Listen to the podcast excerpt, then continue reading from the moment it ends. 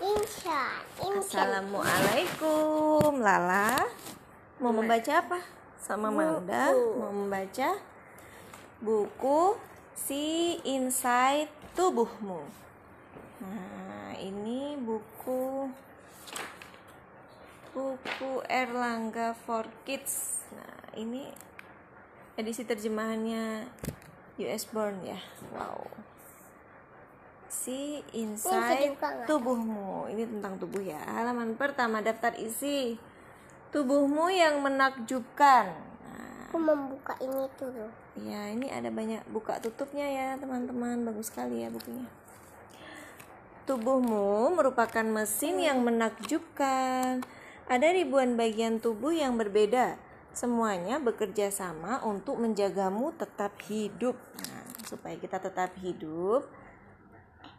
Ini apa? Ini gambar ginjal. Nah, sebentar Mama baca dulu ya. Tugas-tugas penting dilakukan oleh bagian-bagian tubuh yang disebut organ. Apalah? Organ. Organ. Organ. Organ. Organ. Oh maaf, Lala belum bisa bilang R. Contoh organ di dalam tubuh adalah jantung. Ini yang berdetak duk duk duk duk. Otak, otak. Tapi aku nggak ngerasa duk duk sih. Ya kerasa lah. Aku nggak aku nggak ih ya nggak denger ya Lala nggak denger. denger nah, otak nih otak yang ada di kepala nih untuk berpikir, paru-paru untuk bernafas. Gimana bernafasnya lah? Gimana lah? Kalau hacing itu nggak gimana? Hacing. Oh iya gitu. Hati, kulit, lambung untuk mengolah makanan. Nah. Otakmu mengirimkan pesan melalui jalur-jalur yang disebut saraf. Nah, ini ada jalan tolnya nih. Jalan tolnya ini namanya saraf. Nah, ini saraf ya.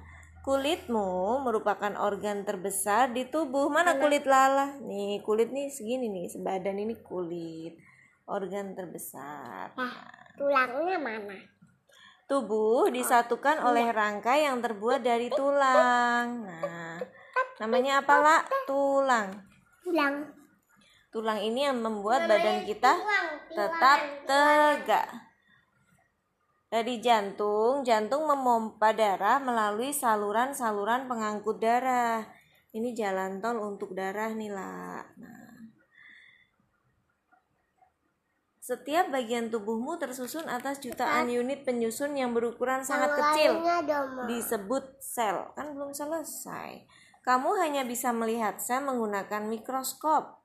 Sel-sel saraf panjang dan bercabang-cabang seperti ranting pohon ini. Nah, sel-sel darah merah terlihat seperti cakram bundar berwarna merah. Nih, lihat. Ini sel darah merah. Kalau ini... Sel darah merah itu akan memipih dan berwarna biru ketika kita kekurangan oksigen. Jadi kalau kurang oksigen, orang tubuhnya bisa biru karena sel darah merahnya jadi pipih, enggak bundar lagi. Paham? Selanjutnya. Makanan dan buang air besar. Wah, bagus. Ini ada pupuknya. Hmm? Iya, kenapa yang dilihat gambar pupuknya aja lah. Setiap hari kamu ma- melahap makanan untuk memperoleh energi. Kalau nggak makan dapat energi nggak? Nggak. Nggak mau disetrum kayak handphone. Mau. Mau kan? Nah, berarti mau. Harus apa? Makan. Makan, makan yang cukup. Namun kemana makanan itu pergi setelah kamu kunyah dan telan? Kemana makanannya pergi, Lak? Kita cari tahu ya. Lalu apa ya yang dilakukan tubuhmu pada makanan itu? Setiap orang perlu memakan berbagai macam makanan sehat. Buah dan sayuran memberimu energi yang tahan lama dan membantumu melawan infeksi. Ayo, siapa yang hari ini sudah makan buah? Saya. Lala, kakak belum ya nanti ya. Hai. Satu, makanan mengandung zat-zat berguna yang disebut zat gizi. Zat gizi menjaga tubuhmu tetap bekerja seperti halnya bahan bakar pada mobil. Bisa nggak kira-kira mobil jalan kalau nggak diisi bensin? Hah? Nggak bisa dong, iya nggak bisa, sama kayak tubuh Lala. tiga zat gizi utama adalah protein, tuh, karbohidrat, dan lemak. Protein diperoleh dari ikan, daging, keju, telur. Karbohidrat dari nasi, gandum, roti, pasta. Lemak dari kacang, mentega, minyak. Minyak emang dimakan, toh? Iya, dimakan, dibuat campuran makanan. Jika kamu melahap makanan busuk, lambungmu mendorongnya kembali keluar kerongkongan dan kamu pun muntah. Satu, awalnya kamu memasukkan makanan ke dalam mulut. Di dalam mulut, air ludah bercampur dengan makananmu sambil gigimu menggilingnya. Nah, ternyata air ludah mulai memecah makananmu. Air ludah dihasilkan di dalam kelenjar seperti ini. Nih bentuknya ya. Seperti buah mengkudu ya, kelenjar ludah. Lidahmu menggulung makanan menjadi seperti bola dan mendorongnya dan mendorongnya masuk ke dalam kerongkongan. Jadi makanan ini setelah tercampur dengan air ludah, didorong lidah masuk ke kerongkongan. Ini, nih belum, dibuka dulu. Tenggorokanmu membawa udara ke paru-paru. Nah, jalur di belakang tenggorokan ini namanya kerongkongan. Nah, jika makanan masuk ke dalam tenggorokanmu tanpa sengaja, kamu akan tersedak sehingga makanan terdorong lagi ke atas. Makanya kita tidak boleh makan sambil sambil berbicara, lari-lari. Sebab nanti makanannya bisa lompat ke jalur tenggorokan sehingga tersedak. Kalau tersedak akhirnya jadi batuk uhu uhu supaya makanannya kelu keluar. Kerongkongan mendorong bola-bola kecil makanan ke bawah. Nah, dua, makanan lalu meluncur menuruni kerongkongan atau esofagus menuju ke dalam lambung. Lihat, kita buka lambung. Nah, ini lambung. Tiga, lambungmu mengubah makanan menjadi cairan yang kental. Makanan dipecah di dalam lambungmu. Pertama-tama, makanan diremas-remas, lalu direndam dalam asam. Nah, iya kan? Makananmu yang sudah berbentuk cairan bergerak melalui sebuah saluran yang tipis dan panjang disebut usus halus.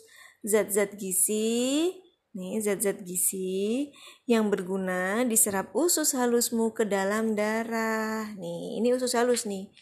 Nih, dalam usus halus tuh seperti ini.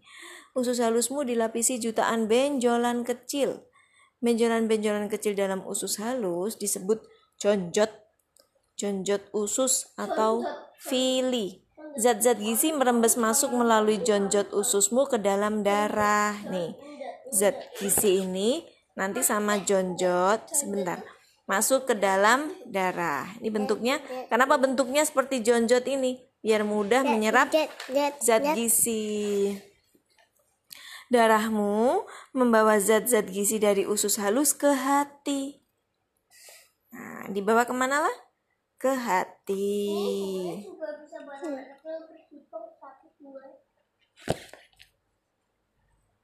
Beberapa macam zat gizi dipilah dan disimpan di dalam hatimu. Jadi hatinya Lala ini untuk memilah macam-macam zat zat gizi. Secara keseluruhan, makananmu akan melalui saluran yang panjangnya mencapai sembilan meter tuh. Panjang loh ususnya Lala nih. Lima, makanan yang tidak diperlukan, yang sudah diambil zat gizinya nila, bergerak ke dalam saluran yang lebih lebar dan lebih pendek. Namanya usus besar. Hmm. Iya, ini usus besar nila. Beberapa jenis makanan menyebabkan terbentuknya gas yang berbau tidak sedap di dalam usus besarmu. Gas itu keluar ketika kamu sedang dut apa? Dut. Apa itu? Dut. Keluarin gas. Iya, keluarin gas ketika kamu membuang angin atau maaf kentut.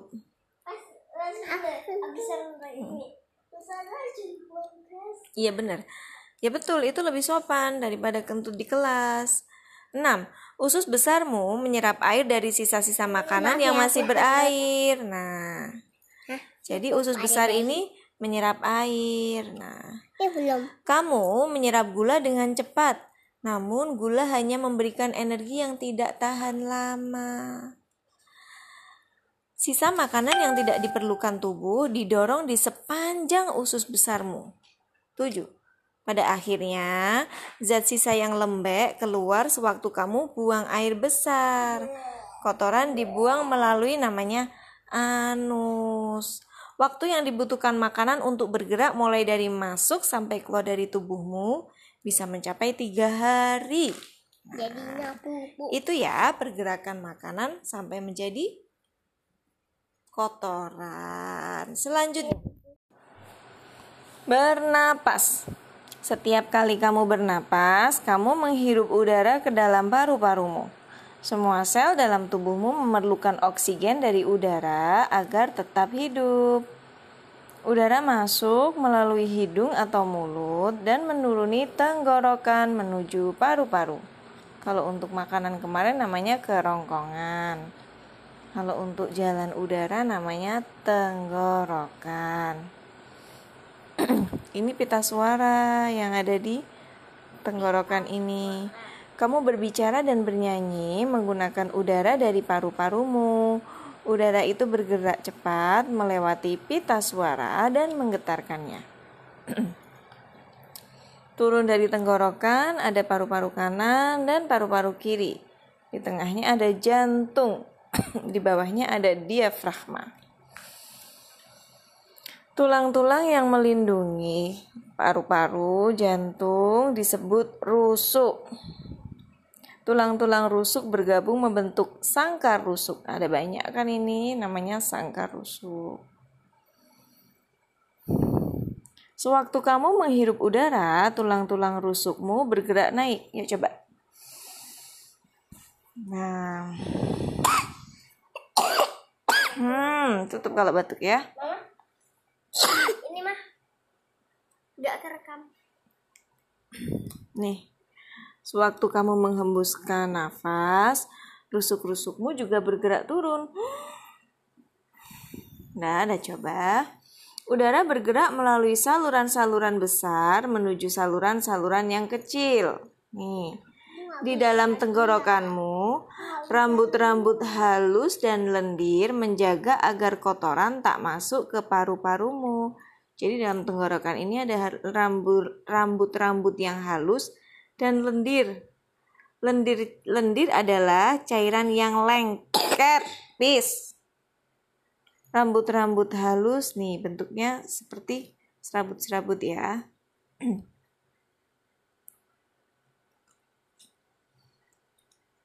Saluran-saluran yang besar ini disebut bronki.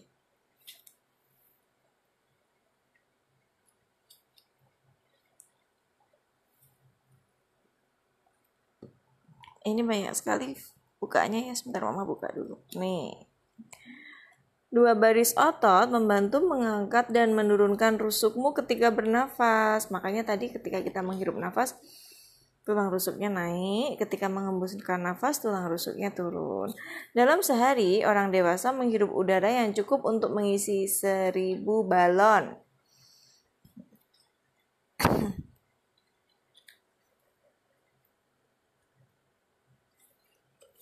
Di ujung setiap bronkiolus terdapat kantong-kantong udara. Nah, yang besar-besar tadi namanya bronki.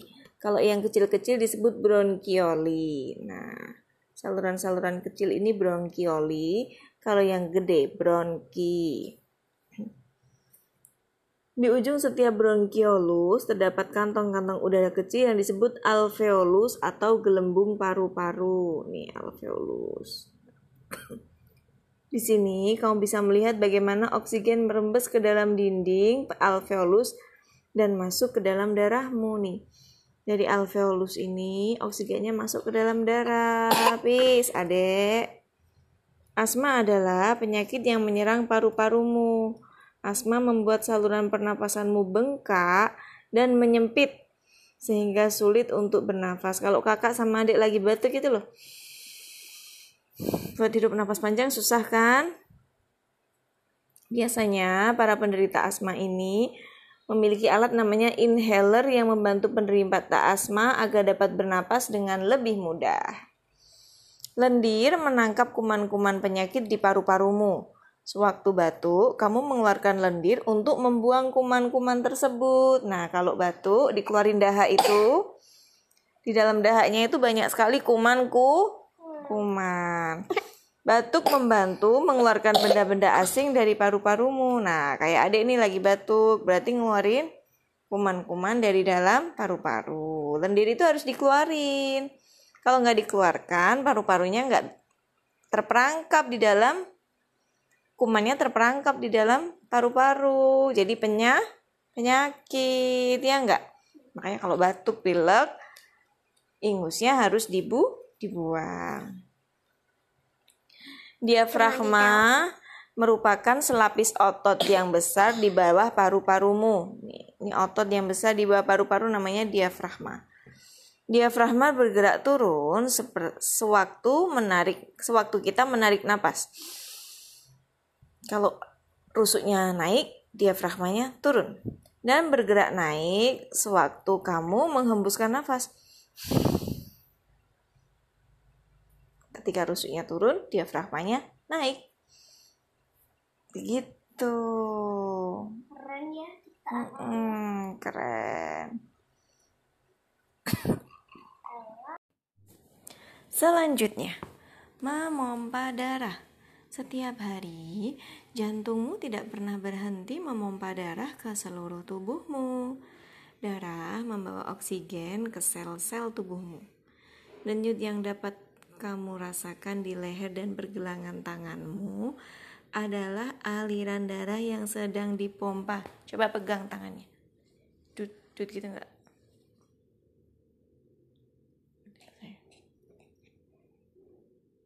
Nah, ketemu kan? Dut, dut gitu nggak? Terasa? Nah, itu namanya aliran darah lala yang sedang dipompa.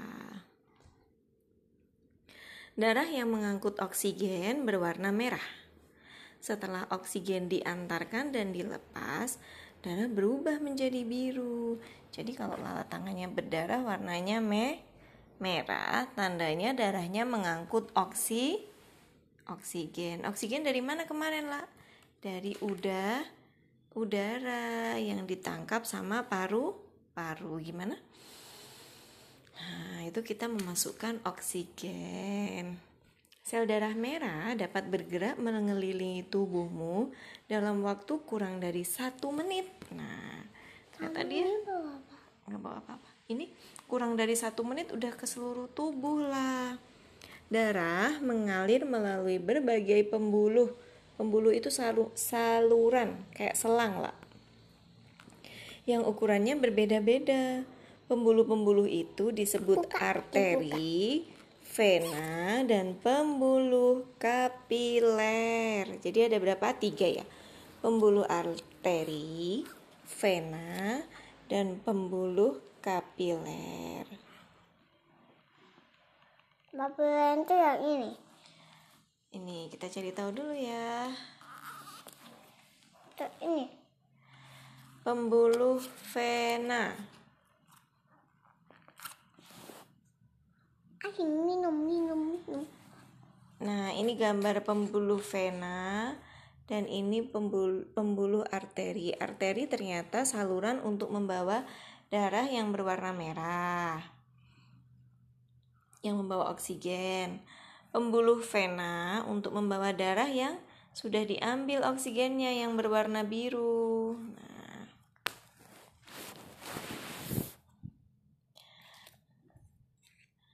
Ada tiga jenis sel darah. Sel darah merah, sel darah putih, dan keping darah. Nah, bentuknya seperti ini ya. Sel darah merah. Iya, betul. Nah. Ada Brazil. Nah. Katup-katup di pembuluh venamu hanya membuka ke satu arah, sehingga darahmu tidak dapat mengalir mundur. Nah. Keping-keping darah menggumpal di sekeliling luka. Mereka mencegah sel darah merah mengalir keluar dan membentuk keropeng. Lihat, Lala kalau luka kan dikopek-kopek tuh. Nah, ternyata itu keping-keping sel darah merah. Nanti diobat. Iya, supaya darah merahnya tidak kelu keluar sel darahnya. Sel darah putih memburu kuman-kuman yang mem- tuh ternyata sel darah putih ini berfungsi memburu kuman-kuman yang menyebabkan infeksi dan menghancurkannya. Jadi kalau ada infeksi, infeksi ini ada kuman-kuman yang masuk, langsung dibunuh sama sel darah putih. Berat jantung orang dewasa kira-kira sama dengan berat sebutir kentang besar. Jantungmu, kentang. Iya kayak kentang.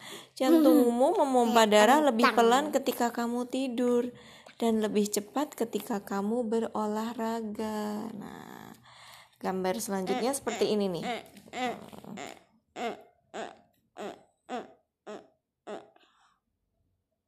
Wow, nanti yang biru nyerang.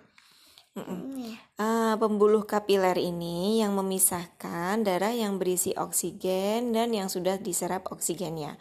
Oksigen diserap dari sel darah merah melalui dinding-dinding pembuluh kapiler dan masuk ke dalam sel-sel tubuh. Nah, nih pembuluh kapiler ini semuanya ini pembuluh kapiler. Terus dibedain jadi pembuluh arteri dan vena. Arteri yang mengangkut darah merah dan vena yang mengangkut darah biru atau yang sudah eh, eh, eh. yang sudah diambil oksigennya. Nah, ini orang Mm-mm. juga. Mm-mm.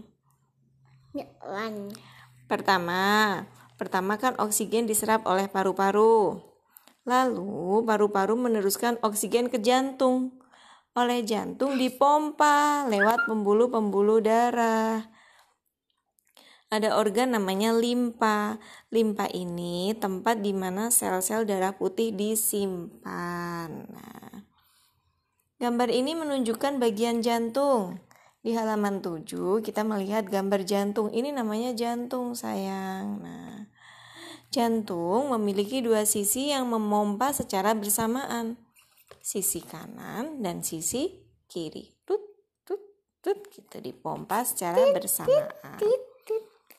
Sisi kanan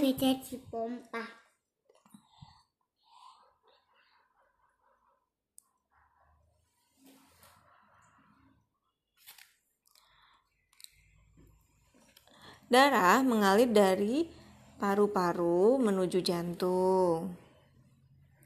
Nah, ada yang menga- ada juga darah yang mengalir dari jantung ke paru-paru.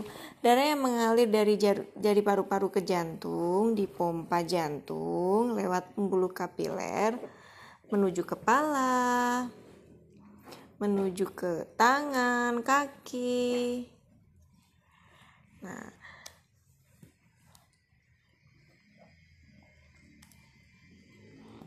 wah, ini katup buka tutupnya banyak sekali ya.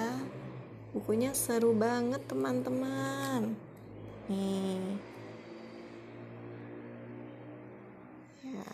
Teman-teman. Di sekeliling jantung terdapat juga pembuluh-pembuluh darah. Hmm. Serangan jantung terjadi ketika ada pembuluh darah jantung yang tersumbat. Orang kalau kena penyakit serangan jantung, berarti pembuluh darahnya ada yang tersumbat. Tersumbatnya karena apa? Karena lemak, karena penyakit. Aku nggak mau kena. Iya, kita harus menjaga kesehatan. Dalam sehari, darah menem, jarak darah menempuh jarak yang luar biasa jauhnya, yaitu kena mencapai. Tangan tuh bisa hacing-hacing-hacing loh. Iya, kena debu. sembilan belas ribu kilometer. Nah, setelah darah dibawa ke sisi pom, ke sisi jantung yang mengandung ke sisi jantung yang memompa darah mengandung oksigen ke seluruh tubuh, darahnya kembali kembali ke jantung lewat pembuluh vena yang besar membawa jantungmu membawa darahmu kembali ke jantung. Nah, Nih, sisi ini yang memompa darah menuju paru-paru untuk memperoleh oksigen. Setiap kali jantungmu selesai dipompa, katupnya menutup. Tep, tep, tep, tep, tep, tep. Nah, tep, tep, tep, tep, tep, tep. Nah, gitu ya. Semoga paham ya. Jadi kalau kita bernafas, urutannya dari paru-paru. Paru-paru oksigennya diikat. Mama, mama lupa loh. Apa? Mama coba buka ini. Ya mana? Ada yang belum dibuka katupnya? Eh buka flip bukunya. Nih udah dibuka semua. Nih. Ini jantung. Tapi kan tapi kan lupa buka ini. Yang ini. Oh iya itu belum dibuka. Darah, gambar jantungnya. Nih, setelah setelah setelah diikat, setelah diikat di paru-paru diambil, dialirkan ke jantung oleh jantung. Jantung. Iya. Hmm. Oleh jantung. Oleh jantung dipompa supaya oksigennya dibawa darah ke seluruh badan. Nah, kalau oksigennya sudah dibawa ke seluruh badan, dibawa balik lagi ke jantung. Ser, masuk ke jantung, dipompa ulang masuk ke paru-paru supaya ngambil oksi, oksigen. Jadi darah ini kayak mobil yang isinya oksigen, ya. Mobilnya. Iya, selesai. Kayak selanjutnya, tulang dan otot. Di dalam tubuhmu terdapat lebih dari dua ratus tulang dan enam ratus otot. Tanpa tulang dan otot, tubuhmu menjadi tak berbentuk dan tak dapat bergerak. Nah, aku mau semua ya. Tulang aku yang ada bisa. Di dalam tubuhmu menyusun kerangka yang menyokong dan melindungi tubuh. Nah, tempat pertemuan dua tulang kayak siku ini namanya sendi. Mana sendi? Coba tunjukkan, pegang sendi ya. Siku itu sendi. Ada berapa sendi? Siku, lutut, pergelangan. Ini sendi, sendi ya. Sendi itu kayak tempat pelindung um, kalau naik ya. Sepatu roda. Iya, tempat ya? Pelindung kalau Mbak Lalan pakai sepatu roda. Betul sekali. Kalau aku dasi kakak gini toh. Iya. Otot-otot yang lentur menempel di seluruh kerangka. Otot menarik tulang-tulangmu agar kamu dapat bergerak. Jadi ototnya nempel di tulang supaya tulangnya bisa berge- bergerak. Tubuhmu menghasilkan cairan khusus untuk melumasi sendi-sendimu kayak oli. Jadi badan kita ini ada olinya. Nah. Oh, kayak mobil diisi oli itu toh. Iya betul, supaya tulang-tulangnya tidak seret. Kayak pintu garasi, kalau seret susah nggak bukanya. Sama, kalau tulang kita kekurangan pelumas, kekurangan oli, bergeraknya jadi sah, sakit atau susah. Sendi-sendi di antara pergelangan kaki dan jari-jari kakimu disebut sendi luncur. Apa? Sendi luncur. Iya. Sendi ini membuat gerakan meluncur atau menggeser. Coba kita gerakkan meluncur, menggeser, bisa.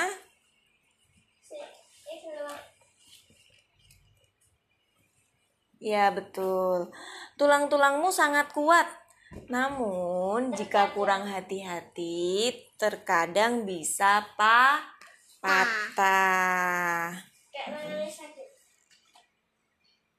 Tendon menghubungkan otot dengan tulang. Jadi yang menghubungkan otot dengan tulang itu namanya tendon. Tendon. Tendon.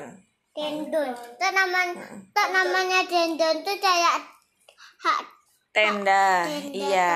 Sel-sel tulang baru akan tumbuh untuk menyatukan lagi tulang yang patah. Nah, tulang-tulang itu sangat kuat namun terkadang bisa patah. Ketika patah, digips, maka akan tumbuh tulang yang baru untuk menyatukan, akan tumbuh sambungan untuk menyatukan lagi tulang yang patah. Masya itu Allah. Ya? Hmm. Oh, mama tuh lutut. Sininya. Tuh. Iya, sendinya mama itu ligamennya ini putus nih, ligamen ini nih. Tulang-tulangmu dihubungkan oleh serabut-serabut kuat yang disebut ligamen. Nah, ligamen di persendian tangan mama oh, ini putus satu, makanya sakit tangan mama ya.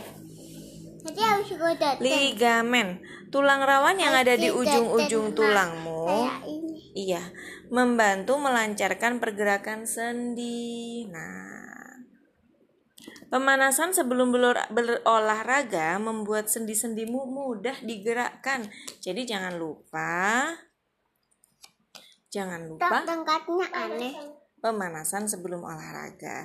Sendi engsel, nih mama kasih tahu. Sendi engsel, sendi engsel yang ada di lutut memungkinkan kaki bergerak ke depan dan ke belakang seperti engsel pintu.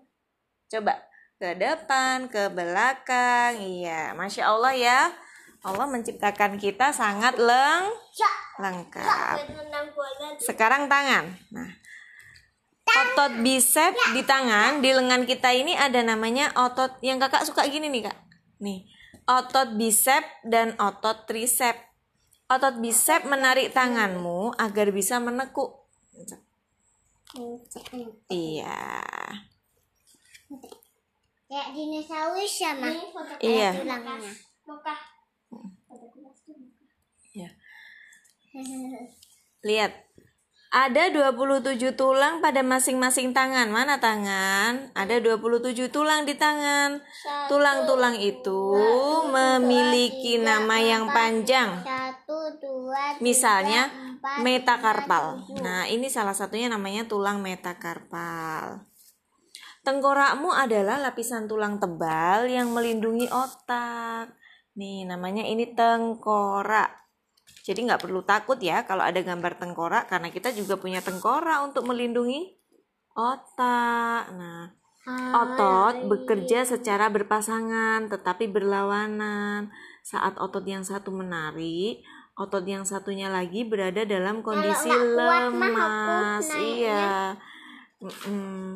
Otot trisep melakukan hal yang berlawanan dengan otot bisep. Otot trisep menarik tanganmu agar lurus. Jadi ketika tangan kita lurus, yang kita pakai otot trisep.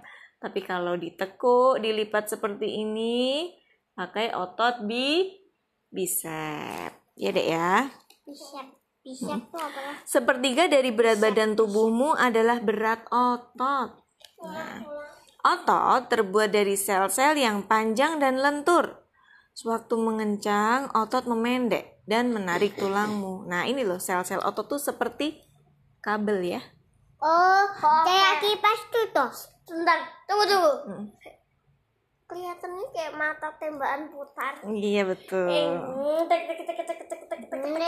Iya.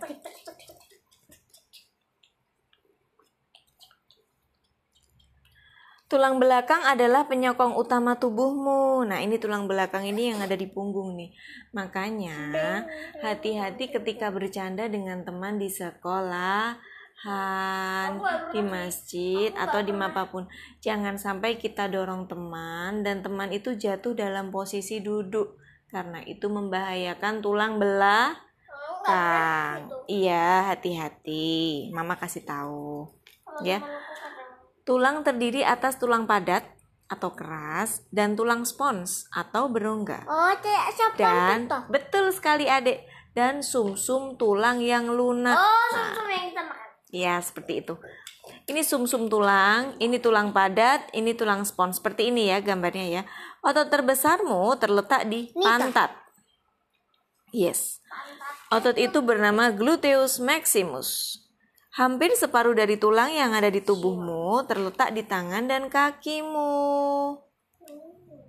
Sendi panggulmu disebut sendi peluru. Nah, kenapa disebut sendi peluru? Kita buka ya. Ternyata ada seperti bolanya, ada seperti pelurunya. Oh, kayak bola tuh toh. Betul. Yang ngunci ke panggul. Ini sendi pelurunya. Nah. Kakimu berayun ke sekitar panggulmu, kamu dapat menggerakkannya ke hampir semua arah karena ada pelurunya ini. Nah, oh, bentuknya seperti peluru. Oh, berarti kita kalau mau pelur. Bukan deng, begitu deng, kakak, deng, diperhatikan deng, makanya deng. Kita lagi serius oh, ya. Nah. Oh, tembakan tuh toh. Beda sayang, lihat bentuknya ya. Nah. Tulang paha adalah tulang yang paling panjang dan paling ku, kuat. Nah, ternyata Masya Allah sekali ya ciptaan Allah, kita bisa berdiri tegak, bisa bergerak itu karena Allah memberikan kita tulang dan o- otot. Mama nah. Aku bisa loh gerak-gerak kaki. Iya, sudah ya. Kentut. Selanjutnya, otak yang pintar. Jadi otaknya, otaknya pintar kayak aku. Iya Lala, otak itu pintar. Otakmu adalah ruang kendali dari tubuhmu. Otak selalu mengirimkan dan menerima pesan. Pesan masuk dan keluar dari otakmu melalui saraf. Nah. Eh, eh, ada yang ngamuk tuh. Iya. Cepat dipukul. Pertama, seekor lalat mendarat di tangan. Nah, saraf mengirimkan pesan menuju otak. Tek, tek, tek, tek. Nah, otak merespon. Otak memberitahu tanganmu untuk menepuk lalat tersebut. Plok. Nah, begitu. Dari otak sampai bawah badan ini ada yang namanya sumsum tulang belakang. Sumsum tulang belakang merupakan seberkas tebal jadi, saraf jadi, yang terletak sum-sum di punggung. Nah, jadi dari otak sampai sepanjang punggung ini ada yang namanya sumsum tulang belakang. Saraf-saraf ini bentuknya seperti kabel yang melewati semua bagian tubuh kita. Kadang-kadang kamu melakukan sesuatu di luar kendali otakmu. Hal ini disebut gerak refleks. Gerak refleks diperintah oleh sumsum tulang belakangmu. Dokter akan mengetes gerak refleksmu dengan cara mengetuk bagian bawah lututmu. Kakimu akan menendang ke depan secara tiba-tiba, jadi secara nggak sadar kaki kita langsung duk mendang ke depan.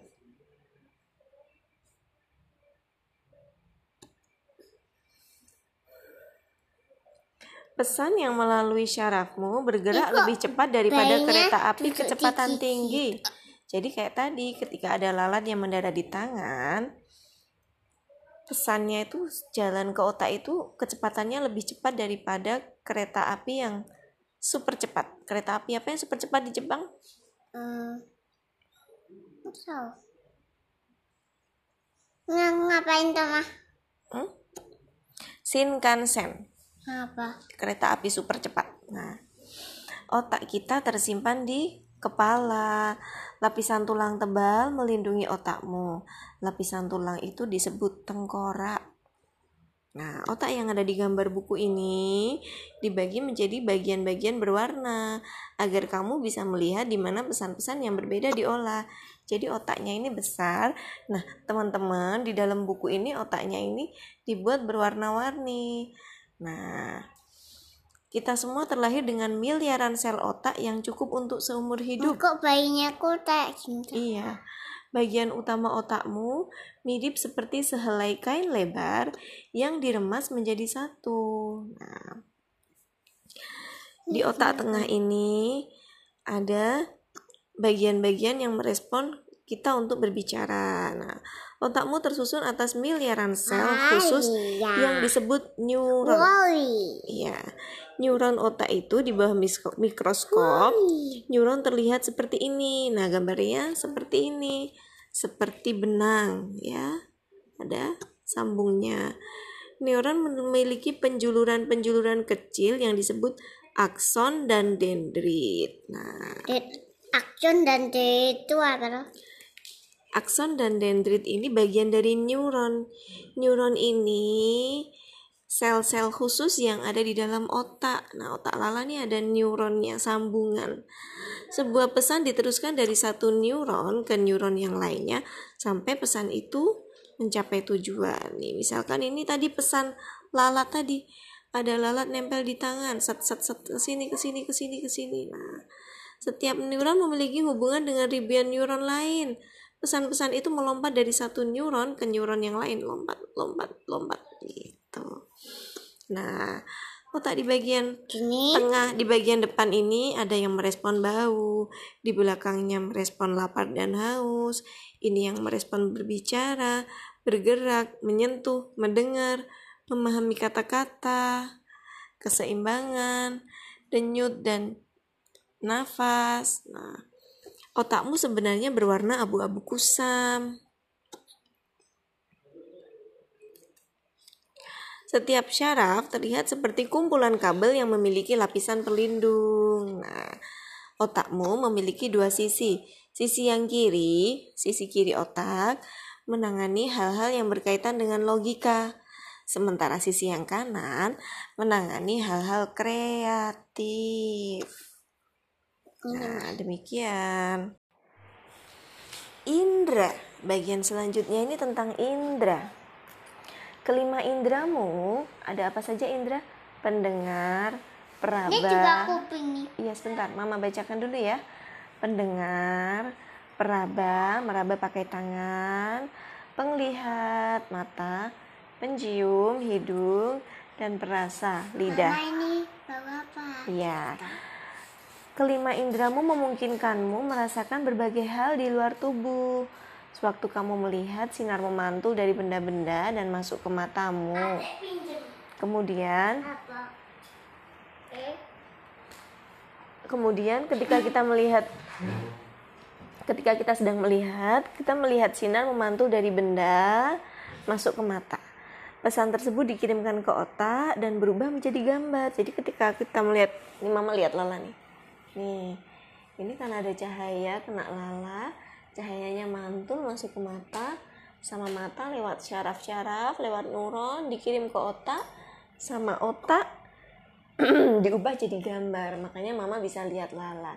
Pesan-pesan itu, pesan gambar tadi nyampe ke otak sampai jadi gambar lagi itu lebih cepat daripada kereta paling cepat. Nah, paling cepat tuh M atau T. Lensa mengarahkan sinar yang masuk menuju bagian belakang mata. Seret masuk ke pupil mata. Di sini ada lensa. Lalu dikirim ke otak. Gambar-gambar yang kamu lihat dibawa ke bagian belakang otakmu dan disimpan seperti kita menyimpan foto-foto di dalam flash disk, C D. Nah, ini bola mata, ini gambar lensa, ini iris. Nah, bagian berwarna dari matamu disebut iris atau selaput pelangi. Nama itu diambil dari nama Dewi Pelangi Yunani. Nah, Yunani itu apa? Negara. Ketika kamu menggunakan hidung, sekarang indera penciuman. Ketika kamu menggunakan hidung dan mulutmu untuk mencium bau dan mengetahui rasa, maka, hmm, ini rambut-rambut dalam hidung. Rambut dalam da, rambut rambut dalam hidungmu membantu mencegah debu dan kotoran masuk ke dalam hidung. Bagian dalam hidungmu terhubung dengan mulutmu sehingga kamu tetap dapat mencium bau makanan sewaktu menelannya. Nah, syaraf-syaraf kecil di belakang hidungmu mengirimkan pesan-pesan bau ke otakmu. Jadi ketika kamu menggunakan hidung dan mulutmu untuk mencium bau dan mengetahui rasa, bau itu dikirim ke otak. Seret. Nah, lewat syaraf-syaraf ini. Nah, sama otak diubah, dikasih tahu, oh ini bau pisang, ini bau coklat, ini bau ayam, ini bau sampah. Nah, yang ngasih tahu otak semua. Maka ketika hidungmu tersumbat, ketika hidungmu tersumbat, hidungnya bumpet mah, sulit untuk mengetahui rasa makanan. Gak ngerti kita ketika makan rasanya gak enak karena kita gak bisa mencium baunya karena hidungnya tersum tersumbat. Nah, iya. Sejumlah ilmuwan berpendapat bahwa bagian-bagian lidahmu yang bagian-bagian lidahmu yang berbeda mengenali rasa-rasa yang berbeda. Ini lidah. Nah, lidah kita ini panjang ya. Di sekeliling lidah terdapat benjolan-benjolan kecil di lidahmu. Terdapat celah yang menangkap ludah dan mengenali rasa. Nah, di sekeliling lidah kita ini ada benjolan-benjolan kecil yang tidak terlihat. Nah, kelihatan nggak, Mah? Tidak terlihat. Nah, kita merasakan manis di bagian ujung lidah, asin di tengah-tengah, asam di sini, dan pahit di bagian paling belakang. Makanya ketika minum obat, sampai belakang itu rasanya pah, pahit. Karena indera, indera perasa yang pahit ada di sini. Nah, manis. Iya, ini namanya tonsil, pangkal lidah. Jika makanan yang kamu telan sudah busuk, rasanya membuatmu ingin muntah. Mm-mm. bagian bibir dan lidahmu sangat sensitif. Oleh karena itu, bayi menggunakan mulutnya untuk merasakan benda-benda. Nah, jadi bayi itu menggunakan mulutnya untuk merasakan benda-benda. Makanya kenapa bayi itu suka memasukkan benda ke dalam mulut, karena mereka pengen tahu ini apa sih sebenarnya. Oh keras, kok oh ini lembek, oh enak dimakan, berarti ini makanan. Digigit lagi, oh ini nggak keras, nggak lembek, tapi nggak enak, dilepeh. Karena ternyata bukan makanan. Nah, cuman kadang bayi-bayi itu nggak ngerti, sehingga kalau sama bayi-bayi kita harus hati-hati supaya nggak ada benda berbahaya yang terte tertelan. Nah, ada beberapa makhluk yang sama Allah eh, itu, itu ya, yang sama Allah dikasih indera penciuman tajam seperti seekor anjing. Seekor anjing dapat mengenali sejuta macam bau lebih banyak daripada manusia. Makanya ada yang namanya anjing pelacak. Selanjutnya, untuk mencari sesuatu melacak. Selanjutnya, indera pendengaran. Telingamu dapat menangkap ribuan macam suara berbeda. Mulai dari dengung lebah, hmm, sampai raungan sepeda motor, brum brum brum. Pertama, ini telinga. Nah, ada telinga, ada yang namanya gendang telinga. Ada tulang-tulang di telinga, ada koklea atau rumah siput. Nah, pertama, suara bergerak melalui udara dan masuk ke dalam telingamu. Seret. Itulah kenapa telinga harus dibersihkan supaya tidak ada kotoran. Kalau ada kotoran, suaranya nggak bisa masuk. Nah, lilin telinga yang lengket melindungi telingamu dari debu. Jadi di dalam telinga itu ada yang lengket-lengket, itu lilin telinga yang kita keluarkan itu loh bersama debu-debu. Nah, pertama setelah suara bergerak masuk melalui Pertama, setelah suara bergerak melalui udara dan masuk ke dalam telingamu, suara membuat gendang telingamu bergetar seperti selaput drum. Suaranya nyentuh gendang telinga.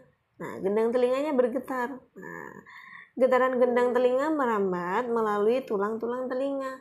Kena tulang telinga. Nah,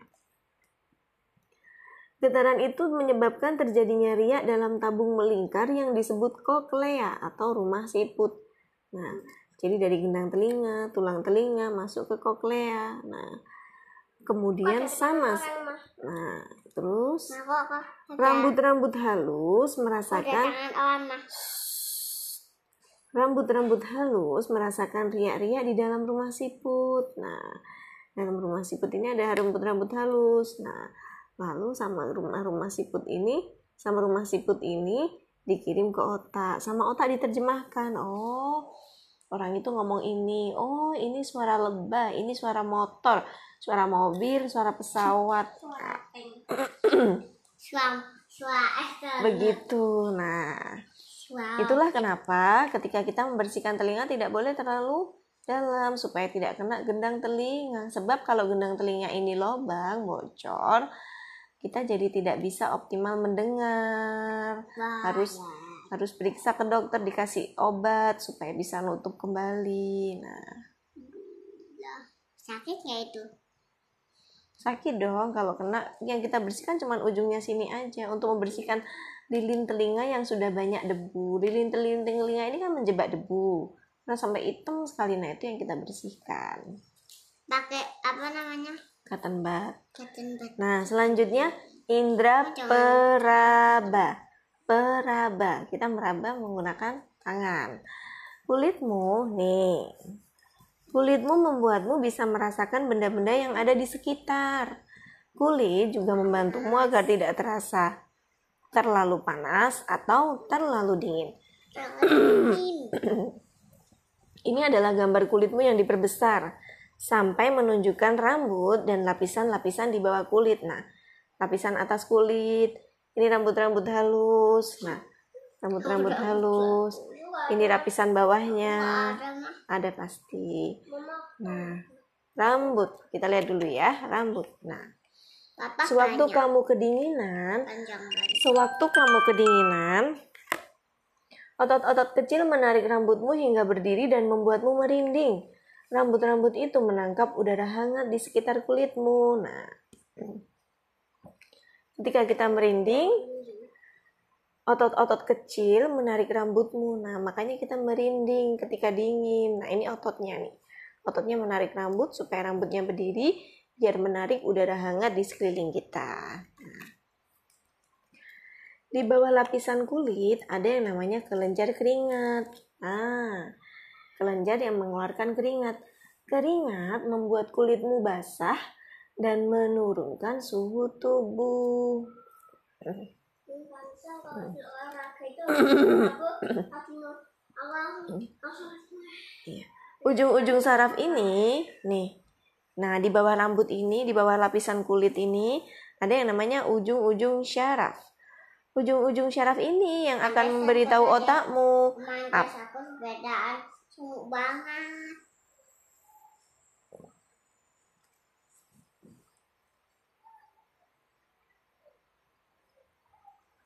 Ujung-ujung syaraf ini memberitahu otakmu apa yang kamu raba. Nah, ketika kita memegang sesuatu, nah, syaraf memberitahu otak, oh ini kamu memegang buku.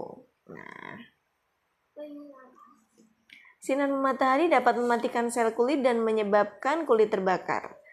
Krim matahari melindungi kulitmu dari sengatan sinar matahari. Nah, selain ada syaraf, rambut, akar rambut, dan kelenjar keringat, di bawah kulit kita juga ada lapisan lemak. Nah, ini adalah lapisan lemak yang ada di bawah kulitmu.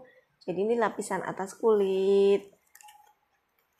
Lalu di bawahnya ini ada kelenjar keringat, ujung-ujung syaraf, akar rambut, otot-otot rambut. Lalu di bawahnya ada lapisan lemak. Lapisan lemak ini yang membantu tubuh kita tetap hangat.